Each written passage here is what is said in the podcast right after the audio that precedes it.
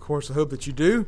I invite you to turn with me as we start our journey this morning, of course, in the book of Colossians, as we are making our way through the book of Colossians and are uh, almost to the end of it and uh, moving on to what is next.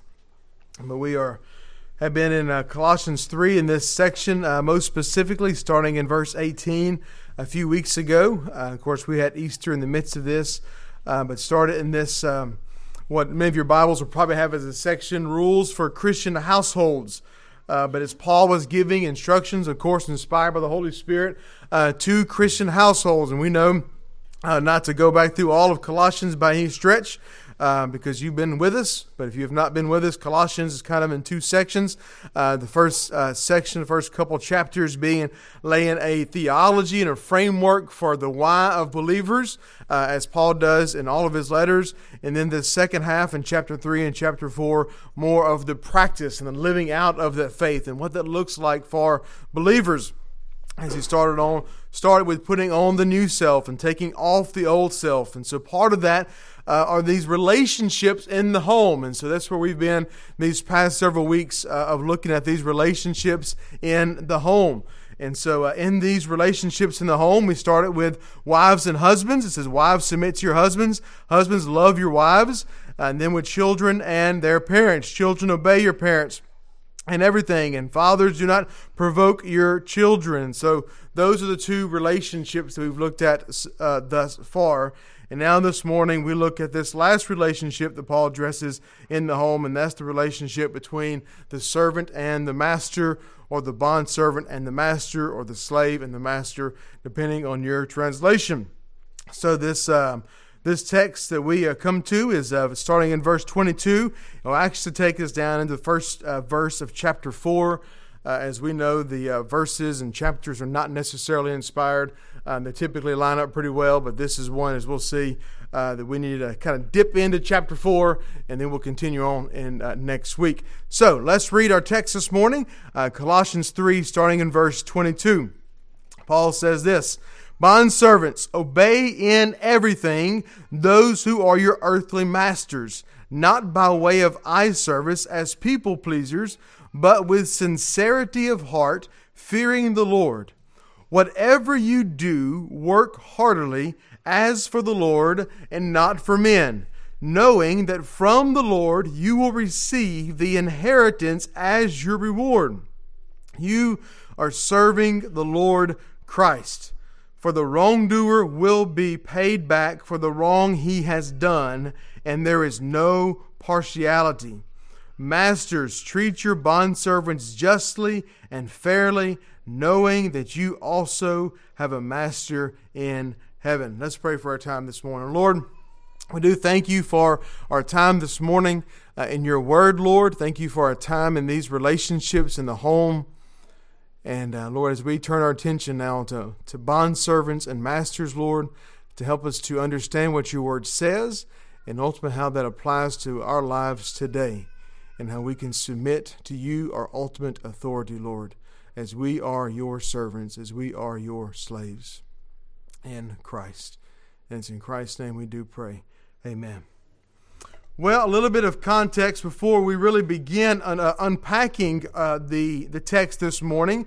Let's first look at the very first word of our text. In verse 22, it says bondservants. He addresses bondservants. Now, when we go back to verse 18 and verse 19 and 20 and 21, we clearly understand those particular uh, positions, those stations in life, if you will. We know what a wife is, we know what a husband is. Well, we know in this room what a wife and what a husband is. Uh, there is confusion today. But we know what a wife is and what a husband is. We know who children are and who fathers, and we don't have a misunderstanding. Those roles are clear in life. Those the language of this text is clear.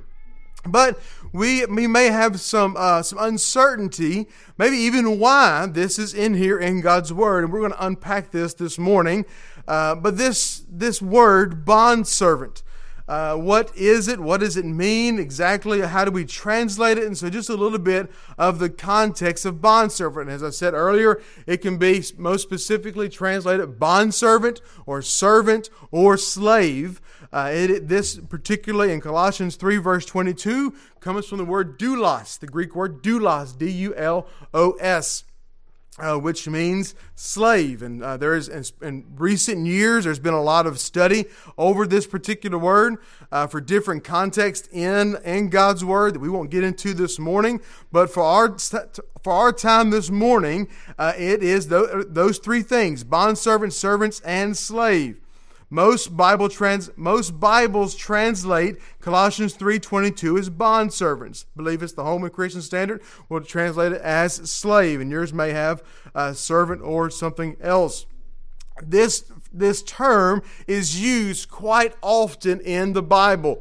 In the Old Testament, the equivalent uh, is used some 1,200 times, 799, I believe, as a noun, and some 300 and some odd times as a verb. So just 1,100 and something times in the Old Testament, and 127 times in the New Testament. I'll just give you these numbers so that you can have numbers and be a numbers guy like me. I say it to say the Bible speaks a lot of the topic of servants, it is a theme in Scripture. The Bible has a lot to say about servants and servanthood. And so there's a lot to be said in the Bible about being a servant. It's a message and theme of Scripture, and one that we're not even going to begin to unpack this morning, but it is an important word, an important term.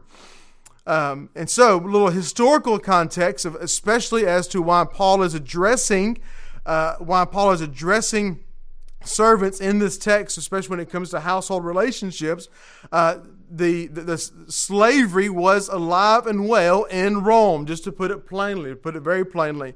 Uh, there were, depends on who you read and what historian you read. Obviously, we're in 2023 and it gets harder and harder to have great clarity on events that happened 2,000 uh, or more years ago. Uh, but depending on who you read, there is at least 12 million slaves in the Roman Empire at that time.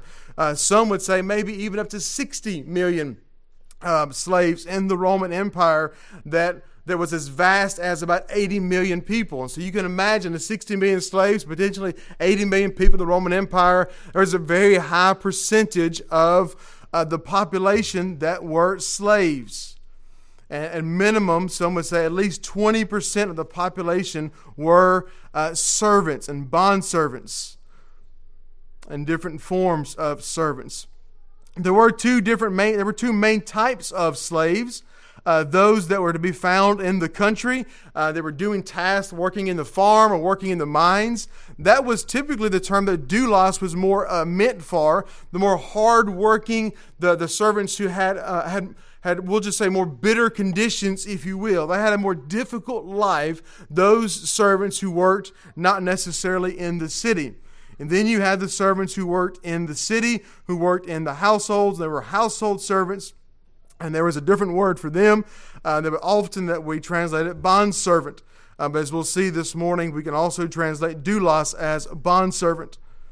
And so you have these two different types of servants those who worked in the country, those who worked in the city, those who didn't work in the household, and those who did work in the household. Those who worked in the household, by and large, they had it much easier than those who didn't. They lived either with the family or very close to the family.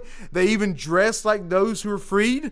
Uh, so if you were walking down the street, it was almost impossible at times to know who was a free Roman citizen and who was not just based on their dress the jobs they had, many of them had very respectable jobs. They were teachers, uh, they were cooks, they were doctors. They did, some would even say that the Roman citizens uh, did nothing. Uh, they had all of the work, 100% of the work that had to be done, whether it was menial in task or whether it was great in profession and noble in profession, was done by some sort of servant uh, by the first century, the majority of slaves, they were not captured slaves. They were actually born into slavery. So these were not uh, citizens of other countries. These were men and women uh, who were born into their station of life. This is all they knew was to be a servant of uh, the Roman Empire.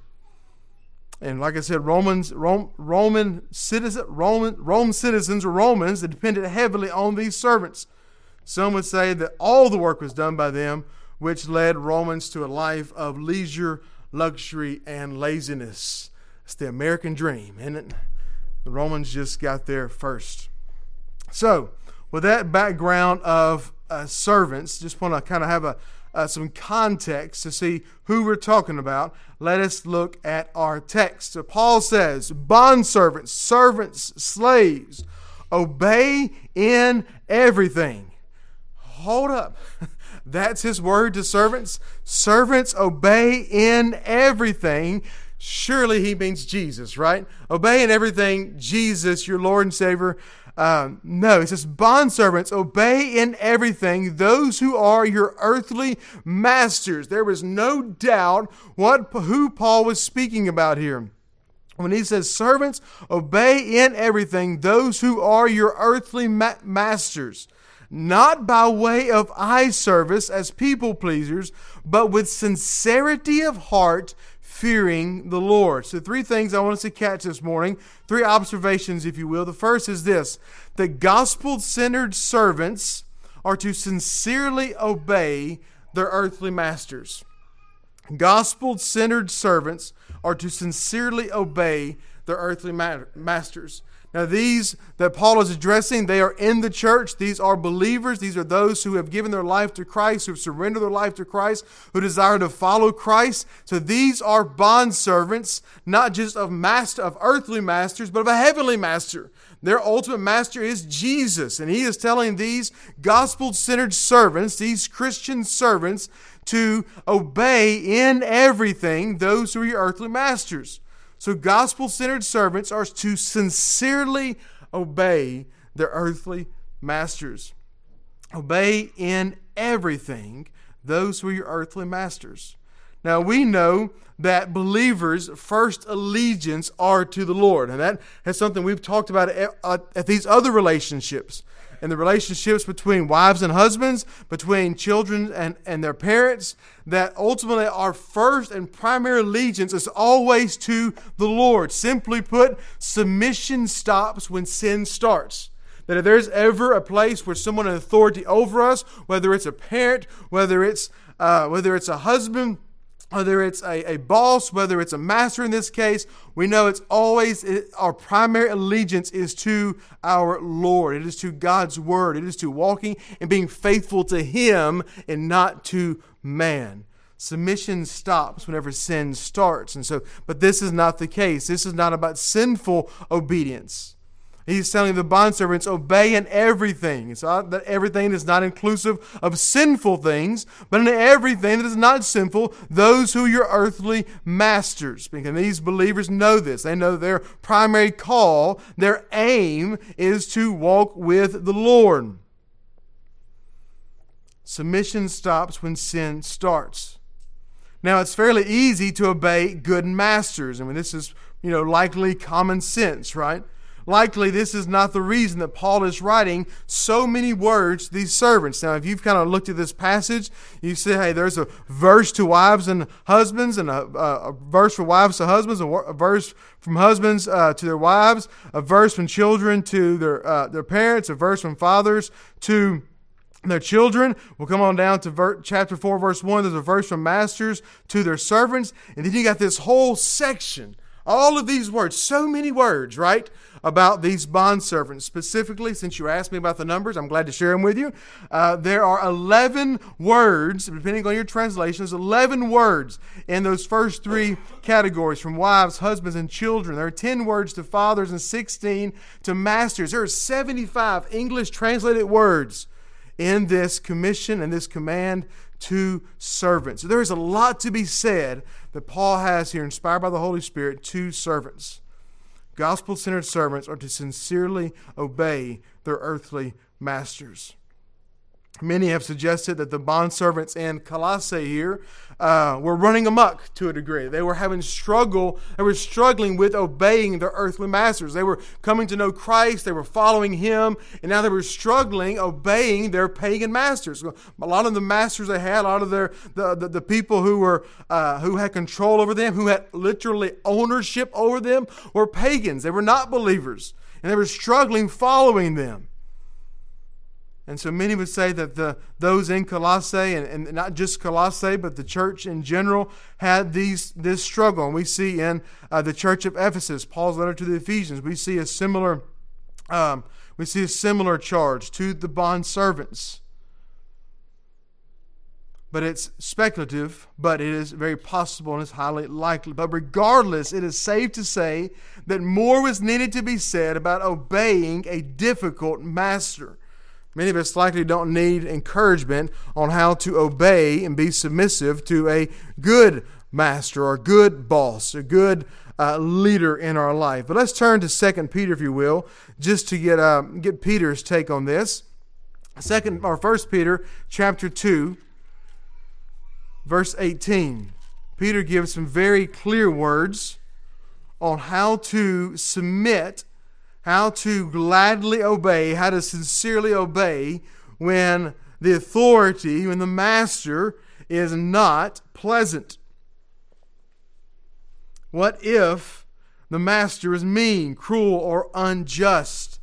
And in Peter, 1 Peter 2.18, Peter says this, Servants, be subject to your masters with all respect, not only to the good and gentle, but also to the unjust.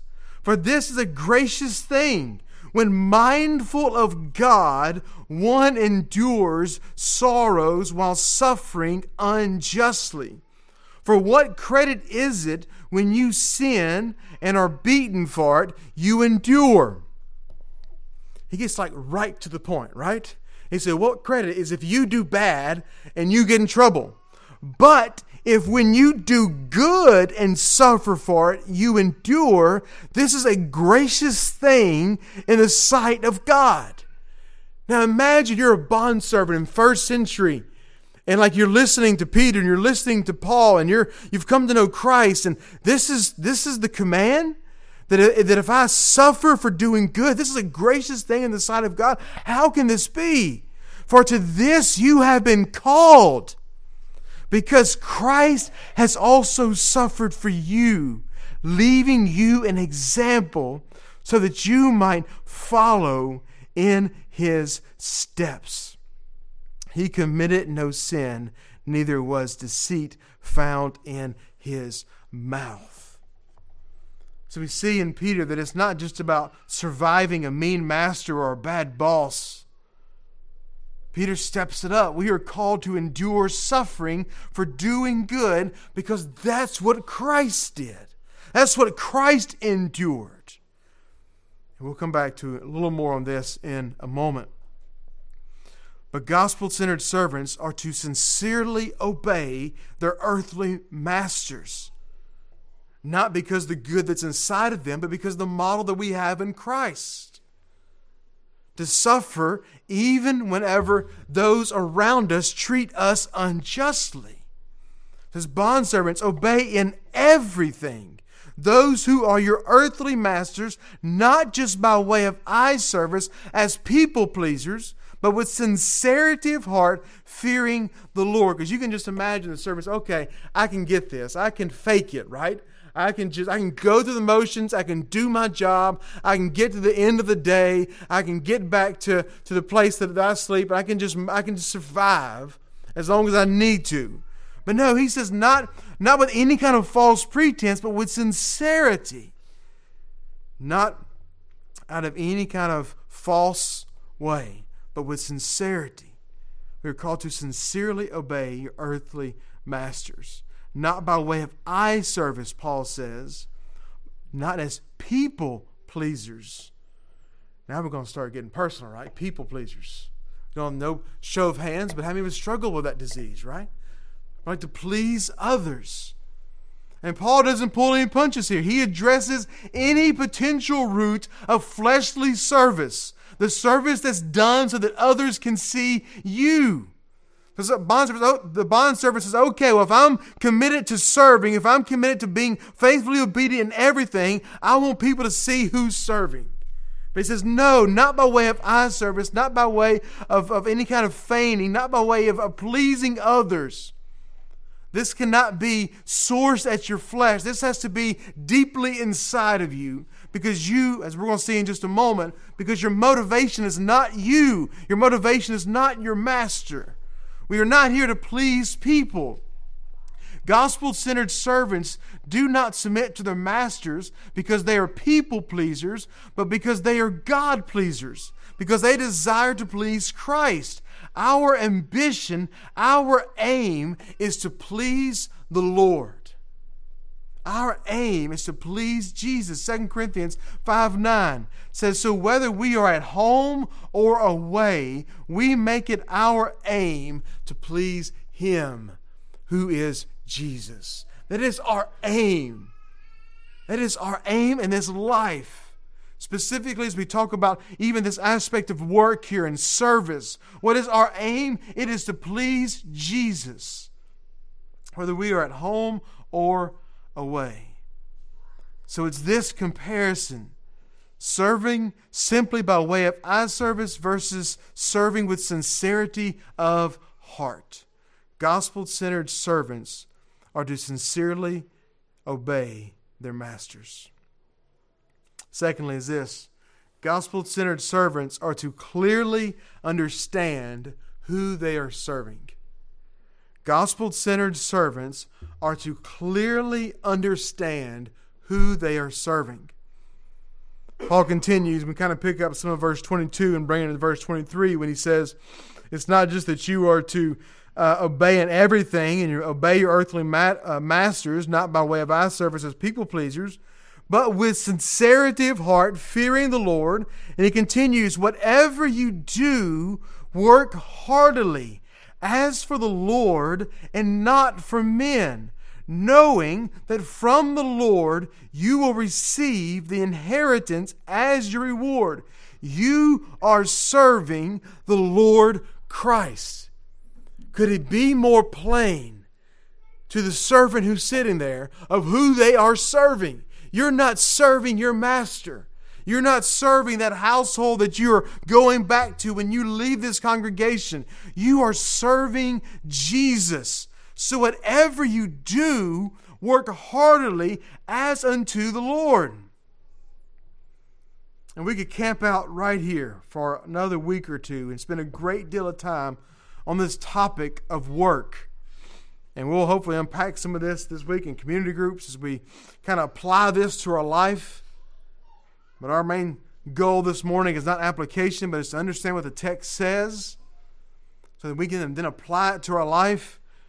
But he is, he is saying that whatever it is that you do, you do it for the glory of God. Whatever you do, work heartily as for the Lord and not for men. You are serving Jesus. So if we can just pick this one passage apart for a moment I love this word heartily. It is a pretty neat word. In the Greek, it's actually two words. It is ek psyche, which means from the soul. From the soul. He says, so whatever you do, when you're at work, when you're serving, now remember this for some of these folks, it's maybe kind of easier household servant, and they may have had a, an okay life. For some of these bond servants, they may have been in their congregation. They may have been relegated to the fields and to the mines and had some very difficult uh, contexts in their life. They may have been had some very difficult tasks. And what he's, what he's telling them here is that you, how you are to serve is hardly with your soul, from your soul. How can you do that in this pagan Roman household?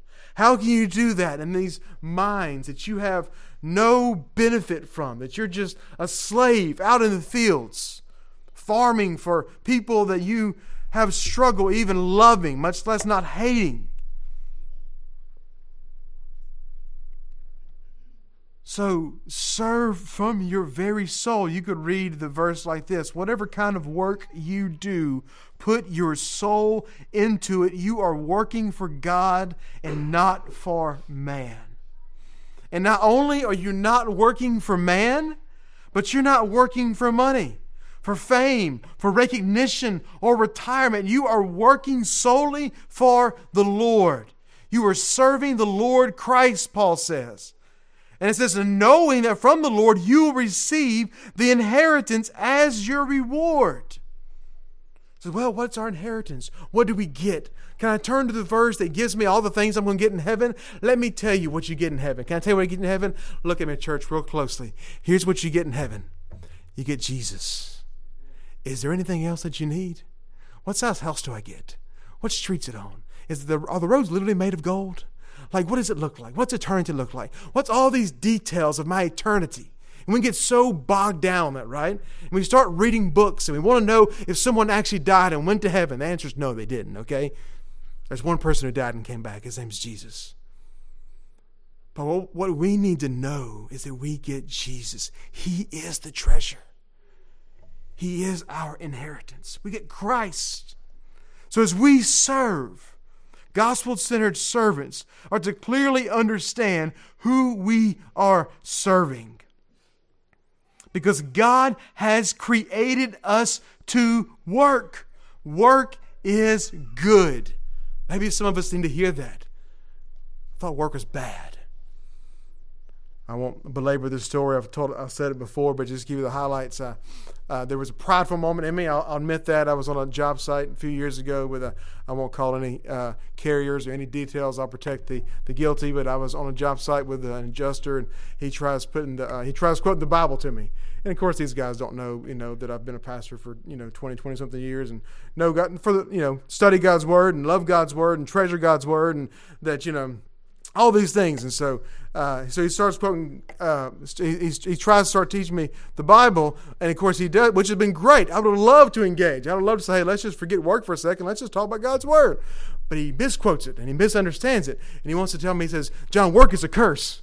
I was like, mm, no, work's not a curse. The toil in our work is a curse, but work is a good thing. Work is a blessing for the Lord. He has called us to work. Work is a good thing from the Lord. He has called us to do it. He has created us to work. Because guess who else worked for six days? God worked for six days and rested on the seventh day. So when we understand who we, who we are truly serving, who we are working for, it changes how we work. You can't just show up to work, whether it's a workplace or school, whether it's waking up for the day ahead, whatever your station of life is. We can't show up to work with joy unless you understand who you are working for. If you are miserable throughout your day, it's likely because you have forgotten or don't know who you are working for. If you want to restore the joy of your workplace, it's not by a raise. It is by remembering who you work for by remembering who you serve. That is the hope that these servants, that is the hope that these slaves had. He didn't give them the hope of freedom from a year from now or 10 years from now, or here's the, the plan. He just said, Remember who you are serving. You are serving Jesus. From him we will receive our inheritance. From him we will receive our well done. And from him we will be received. There is no greater master than to serve to serve than God. Let us serve him with our very soul, with joy and with gladness. Gospel centered servants are to clearly understand who they are serving. And then lastly, gospel centered leaders are to justly and fairly consider others gospel centered leaders are to justly and fairly consider others. Chapter 4, verse 1 Masters, treat your bondservants justly and fairly, knowing that you also have a master in heaven. Paul's last command to Christian households in this section here is to those who are masters of servants. The entire slave experience was based on their master. Their whole experience. If the master was kind, gracious, and generous, the slave would have a very accommodating life. However, if the master was cruel and unjust, the slave would have a miserable and often shortened life, as they could end that life at their whim. Whether the slave could marry or have children, who even owned those children, was up to the capriciousness of the master. Whether the slave lived in constant fear or not was up to the master. All of these things and so much more was completely dependent upon the master. And so here's Paul addressing these masters. He is calling Christians who own servants to treat them justly and fairly. He is calling them to be kind and gracious.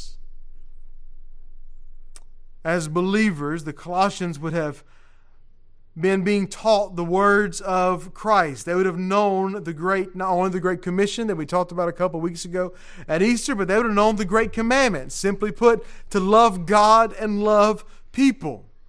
They would have known that people are created in the image of God, that we are image bearers of the Lord. And so, as they worked through this as masters, they would have known that people are made not just by the Lord, but in His image. To love God and to love people is at the heart and the command of all of God's people. To be all things that they have experienced from their master, king, and Lord is what Paul says. His masters treat your servants justly and fairly, knowing that you also have a master in heaven. So it says, You are masters here on earth, but as believers, as gospel centered masters, you have a master in heaven. You have true authority in heaven. And how has he treated you? Romans 2 4 comes to mind. It is the kindness of God that leads to repentance. So treat these justly, fairly, with kindness. We'll see another way to treat these in just a moment. But another interesting observation from our text here is that in this congregation at Colossae was made up of bondservants and masters. As he is writing this letter to Colossae, he writes the letter to Ephesus, it's clear in the growing church that these folks are gathering together to worship. That bondservants are coming together, that masters are coming together, and it's a reminder that the gospel tears down these walls.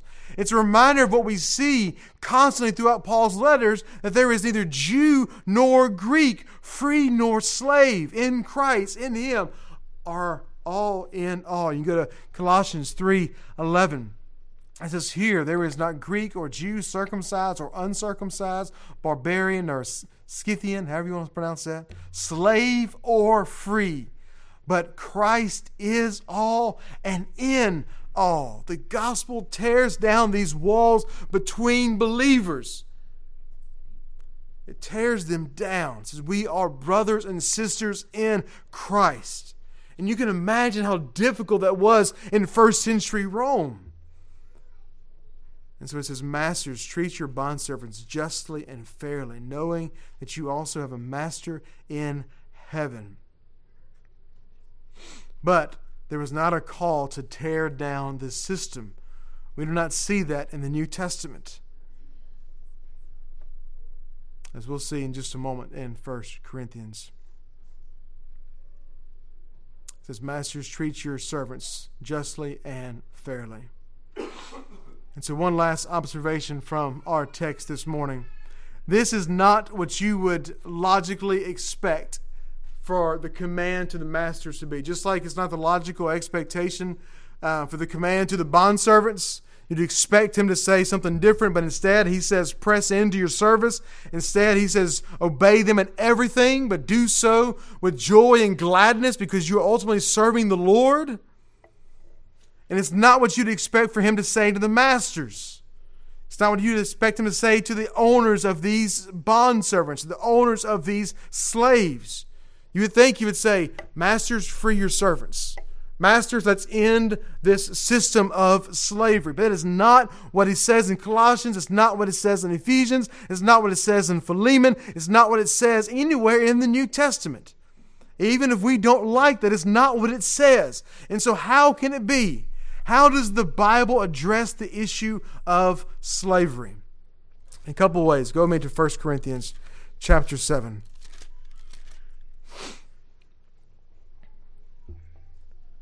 First of all, it speaks to opportunity for the servant. 1 Corinthians 7, starting in verse uh, 17.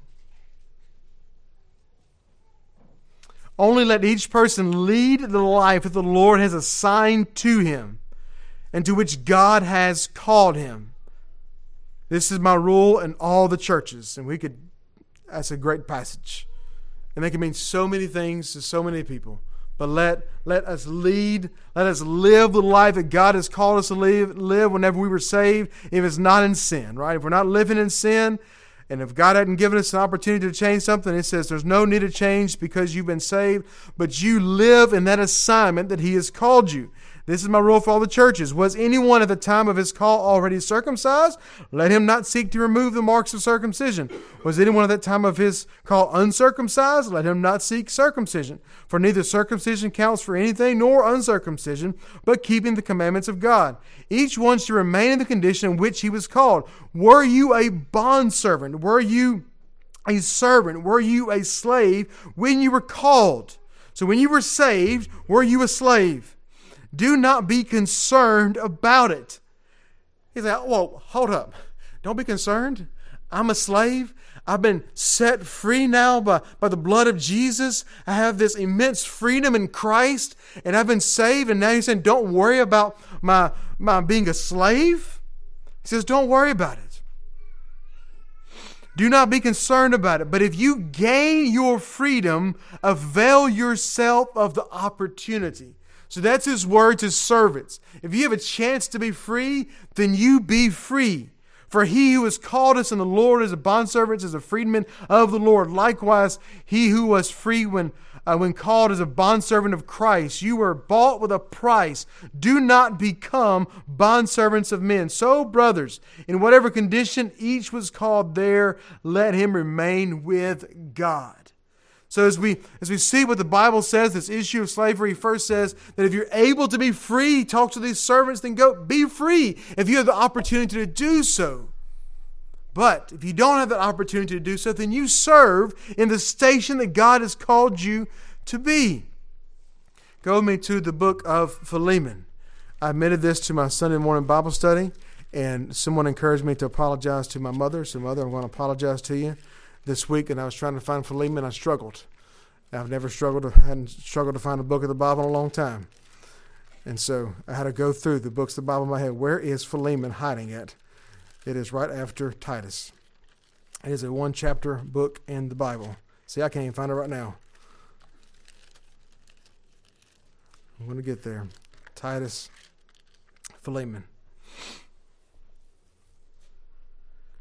And we're not going to read Philemon, although we could probably read it in just a few minutes, but for the sake of time, Philemon is a very interesting book. It also has a lot of parallels to Colossians because Philemon is about a slave.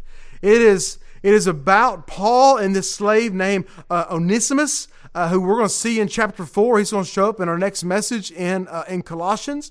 And he is this uh, he is this servant, he's this bondservant, he's this slave that Paul met while he's in prison, and he is imploring Philemon not to see him any longer as a bondservant. He's not telling him he's, he's got to free him, but he says, Here's how I want you to view him. I want you to treat him as a brother. He says specifically in verse 17, that's where I want to turn our attention to, in Philemon 17.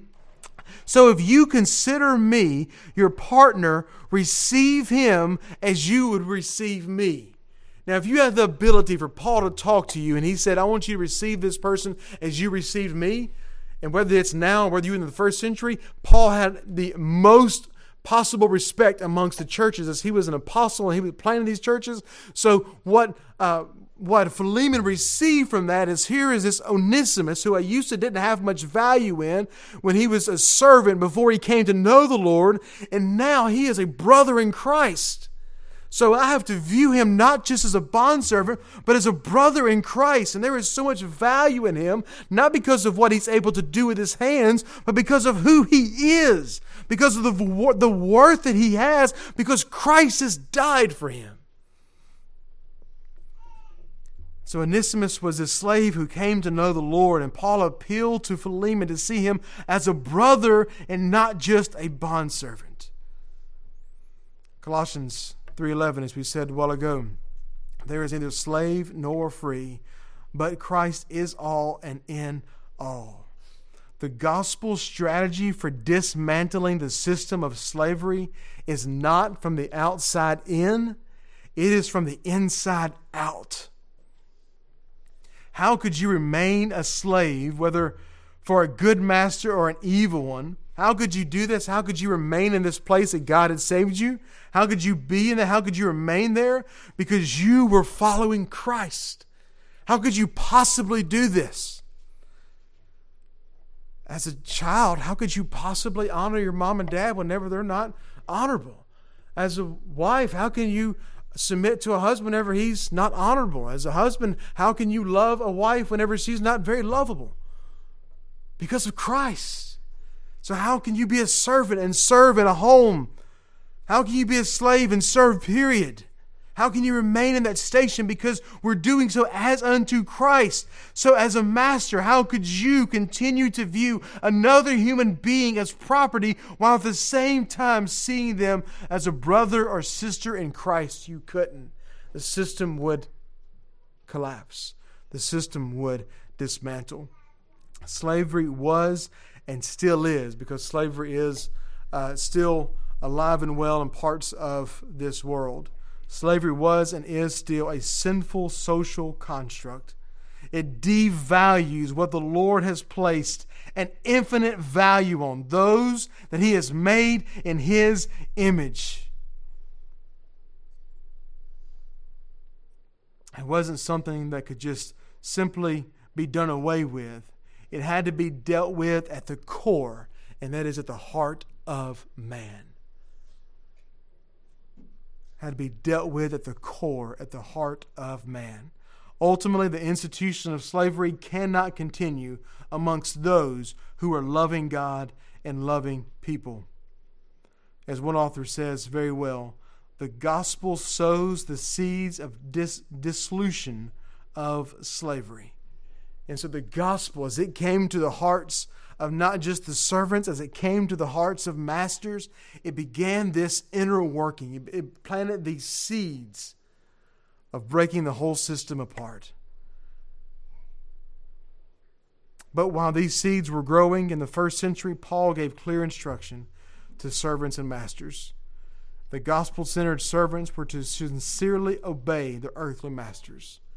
And the gospel centered servants are to clearly understand who they are serving and the gospel centered leaders are to justly and fairly consider others. Let's pray. Lord, I thank you for this morning. I thank you for a chance to open your word, to walk through this text, Lord, and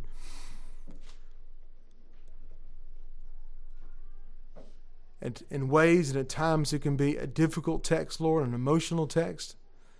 But Lord, your truth is as relevant then as it is now. It is applicable then as it is now. And so, Lord, I pray by your Holy Spirit today and throughout this week, would we, would we look to your word? Would we make it our aim to honor you as we go about our relationships? Lord, now as we come, as we continue in our service, Lord, as we sing, as we respond through the to the preaching of your word, as we come to the communion table in a moment, as we have a chance to give and as we leave this place, that we respond in faith to you because of Christ, through the power of the Holy Spirit. In the name of Jesus, I do pray. Amen.